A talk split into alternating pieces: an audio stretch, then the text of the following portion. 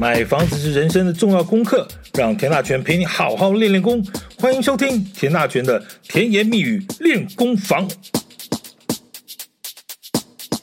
人生之所以精彩啊，就是因为太多的事情都是计划赶不上变化。政治的事情尤其是如此，你想得好好的，结果呢，峰回路转，转了又转，转了再转。眼看着就进入倒数计时，看看能不能在压哨声中呢，最后投进一颗三分球，扭转比赛的结果。结果就看着那最后一秒，球是投出去了，但是在篮筐上呢就晃了三圈，比赛还是结束了。今天当然不是跟你聊篮球了哈。但是是聊咱们的总统大选，当然的过程中的起伏变化，那有人觉得哇精彩万分，那有人则认为无聊透顶啊。总之呢，这纷纷扰扰的预赛呢，终于告一段落，那就正式进入季后赛。啊，虽然郭台铭创办人在这个预赛的最后一场呢，临危受命上场，担任了一个重要的角色。那有人说他是裁判，有人说他是教练，有人说他只是一个主持人，呃，或者是一个见证人，等等等等等等的哈，反正各种角色都有。总之，他似乎是在这个最后一刻呢换下了球衣，那改变了一个选手的身份，因为他之前也确实花了很长一段时间，投入了非常多的人力物力和资源。所以，基于尊重的立场呢，我还是依照之前所设定的题目呢，将原本四组这个总统候选人的呃住宅政策，依照他们各自的姓名笔画顺顺序呢啊来分别谈一下啊他们的住宅政策。那之前依照笔画顺序呢，我们已经谈过了侯友宜市长与柯文哲市长所提出的住宅政策。呃，或者说你说他是政见也好了哈，基本上都算是洋洋洒洒哈，各有擅长。啊，其实我个人是觉得哈，其实这种几年就来一次的这种大选啊，因为大家背后都有一群专业的智囊团队，其中也不乏一些各领域的高手、高手、高高手啊，所以大家把现在政府的政策拿来检视一下，好的呢延续啊，甚至提出加强版。而认为呢，呃，不适当的政策呢，也拿出来批判或者诊断一下，看看以后要如何做才会比较好。这真的是件挺好的事哦。本来就不可能，也不会有这种所谓一百分的政策了哈。呃，或许规划和构想呢，呃，一百分。但是也不代表考试的成绩你能够有一百分，因为从规划、计划到实物的执行的中间还有太多太多的主观、客观的学问。也许只是因为这过程中少锁了几根螺丝呢，这执行层面就一塌糊涂啊！这种事情也是屡见不鲜。你要顺利运转政府这么庞大的一组机器哈，真的不是一般人就能玩得起来的。基本上台面上这几位总统候选人呢，其实我们必须说句实话，都已经算是中华民国最优秀的几位天选之人了哈。那接下来呢，就要看哪一位才是真正的人选之人了。话说正题，呃，郭台铭创办人在此次总统大选所提出的住宅政策呢，其实也是非常丰富哈，也看得出是出自所谓的高手之作了啊。其中琢磨比较多的呢，还是偏重在社会住宅的部分。和侯市长与柯市长相同的部分呢，就是郭创办人呢也是主张应该鼓励民间企业大量兴建社会住宅。啊、郭董的主张是说，希望由政府编列预算，定出游戏规则，竞标。郭董认为，民间盖的呢是比政府盖的更有效率。甚至呢，愿意开一家社会住宅公司啊，来做穷人的维他命。这个用维他命的概念来形容社会住宅新建的这件事情，确实还是蛮有创意的了哈，挺好哈，挺好。企业家就是企业家哈，郭董说要开一家社会住宅公司哈，我个人是觉得呢，如果郭董真的选上总统，其实也用不着去真正成立这样的公司了哈。因为现在的体制内已经有所谓的国家住都中心或以及由还有一个由八大公股行库共同合资成立的台湾金融联合都更啊什么服务公司啊，就台湾金联啊，台湾金联都更这两家公司，这种类似国家队的组织哈，其实呃早就在这几年都已经陆续在运作了哈。但是很抱歉，我说句实话，这几组国家队运作的一个效率和专业度，个人实在认为还是有颇大的一个改善空间了哈。呃，原因可能就在于说郭董所讲的，就是为什么要用民间的精神啊？我觉得郭董的意思应该就是说强调民间企业的执行力啊。毕竟政府做或者是所谓的国家队在做啊，因为他没有所谓的业绩压力或者资金压力啊。你真的是快三天或者慢一个礼拜，老实讲，吃公家饭，他脸没有差。但如果交给民间业者来来做的话，也许就是因为快了三天，那个企业的竞争呢就定下输赢。反之啊，你不要说是慢一个礼拜，也许只是慢一天，一张票子在三点半之前没嘎过去，公司就跳票，多少年的努力呢就此付诸流水啊。我个人在猜想，这可能是郭董想要表达的意思吧。毕竟他是位这么成功的企业家，那种拼搏的意志和斗志呢，哦，那个真的是甚至在那种决策经营决策的过程中所承受的那种压力哦，我想应该是不难想象的了哈。我其实就认识几位之前在红海服务过的几位大哥啊，他们其实，在吃饭的时候，什么私下聊天就聊过，他们以前跟郭董在开会的时候，那压力之大哦。几十岁的人了，还当众被老板修理成那个德行啊！报道的时候，报告的时候呢，其实跟老板的报告或者跟当众开会的报告，连手都会发抖啊！没办法，那就是企业竞争的压力哦。也就因为是这样，所以郭董才能把企业经营得如此成功。我想这个大家都可以理解。你在外面上班，你碰到老板，如果说压力比较大，要求比较多，或者是细节掌握的比较那个那錙錙计较的时候。你不怕吗？当然会。如果你又没有准备好的话，哈，确实是有相当的压力。但是在政府，呃，在做的时候，因为他就没有这方面的压力，所以你我管你的资金压力有多大，我管你的这个企业运作有什么样问题，他就给你按部就班来。那你的风险和压力，你就要自己去承受啊。所以这个其实它中间就是有很多的问题了，哈。好，回来讲。除了成立这个社宅公司之外，郭董还主张呢，这国有土地和市地重划，政府所分配回来后的土地呢，不得转售，全部要用来新建社会住宅。这件事情我真的是要拍拍手，这件事情真的是切中要点啊！政府这个标售国有土地这件事情啊，这几年早就已经被视为是带动房价高涨的元凶啊，遭致了很多的批判。谁是中华民国最大的地主？答案就是中华民国哈。土地是资源，不是乱源。但是很多地方政府为了贴补这个所谓的财政困难的问题，就把这个珍贵的国有土地、市有土地拿出来标售，或者什么重划之后的这个底费地拿出来标售。那其实讲实在，说到底就是一句败家子卖祖产哦。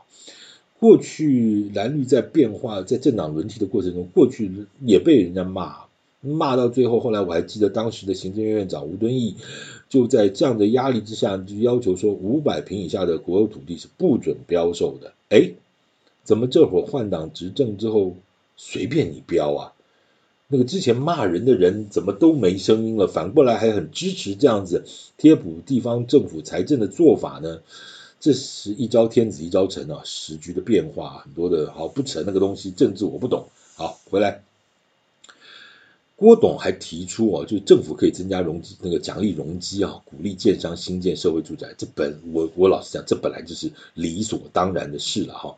那鼓励民间参与，你当然要给一些诱因啊。拜托，这不是什么图利财团，民间业者盖出来的社会住宅，那是给老百姓住的，那是造福老百姓的事，图利的是老百姓，这有何不对？认真来说，社会住宅其实并不属于住宅类，它是属于。公共建设的一部分，而不是一般民间业者开发案。基本概念上完全是两码事。但是就是有很多人就觉得说，哎呀，民间建筑业者就会因为这样子而赚多少钱啦、多少黑箱 under table，又会如何上下其手去 A 钱呢、啊？当然，这有某种角度来说，那是制度的问题，那是人的问题，那是管理的问题。你政府在运作的过程里头，你如何防弊啊？这是一个角度。但是另外，你不能因为有这样的状况就因噎废食哈。毕竟，如果你制度是完善，你人为的空间就相对比较少。但是你不能把这个题目给否定掉，我认为这是不公平的。因为这种讲法是说，好像感觉说你民间企业不管是帮政府做事或者自己投资兴建，反正你就是不应该赚钱就对了，是这样的意思吗？当然不是吧。哦，很多很多民众在讲这个事情的时候，我都觉得那那你觉得你老板最好不要赚钱，那你的薪水要怎么来？你老板最好就是符合社会公益，天天做公益都不要赚钱，那那一样给你呃每年加薪三趴五趴，你觉得这件事情可能吗？可能吗？嗯，所以有的时候真的是因为很多立场的问题、情绪的问题，也许就就就忽略掉事情的本质了哈。那我今不我的不在这边做做学问，我我比不上这些大老板的思维啊。那我接继续继续回来讲郭董哈。好，那郭董有一项政见，我觉得也挺好，就是说。政府因为土地或者房屋所增加的一个税收呢，应该全部用于新增社会住宅或住租屋补贴，不得用于其他用途啊。这也是某一种税制改革的一个精神啊。因为土地而收到的税收呢，用在住宅政策上面，这本来就是一个专款专用的原则了啊。如果政府拿这些税收去什么补助农产品、买鸡蛋或者买飞机、买大炮，你这不就开玩笑吗？当然，现在政府倒也没有这么做了哈。但是明文落实专款专用的一个基本精神呢，呃，在税制改革上面，其实确实也是值得未来政府参考的一个政见了哈。那不管是谁当总统，我觉得这一点专款专用的精神必须明文的规范啊，因为。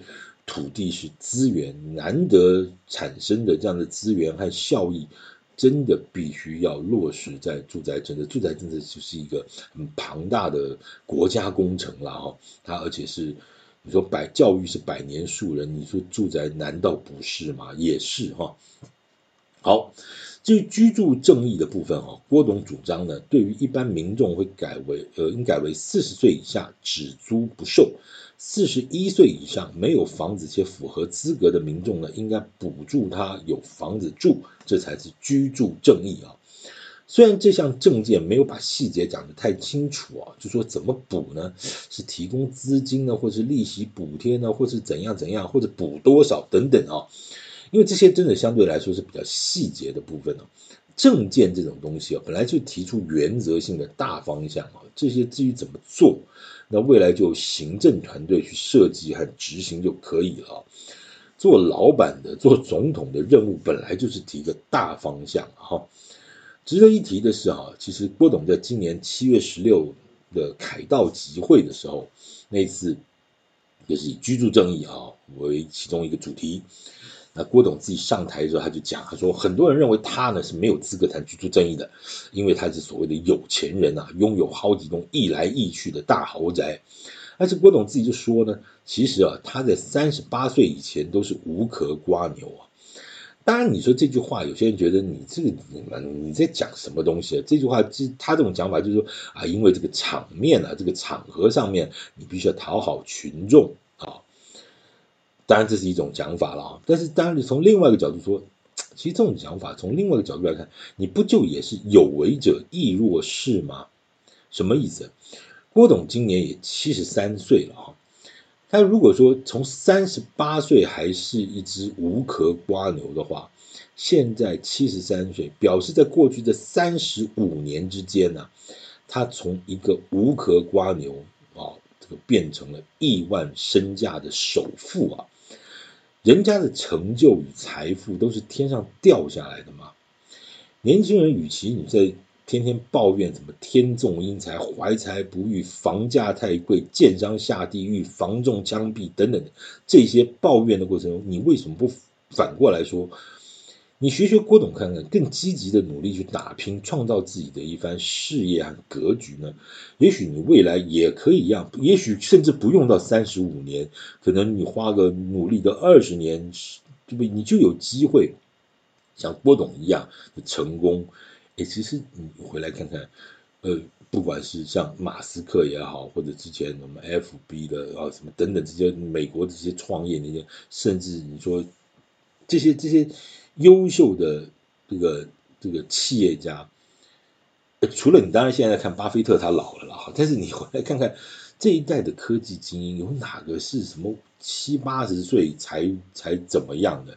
那都是三十郎当，甚至二十几岁就就冒出来。那你说啊，人家是天纵英才，你又怎样？你差到哪里去？要努力也不是那么难呐、啊，不需要每天去愤世嫉俗，抱怨这个社会对你不公平。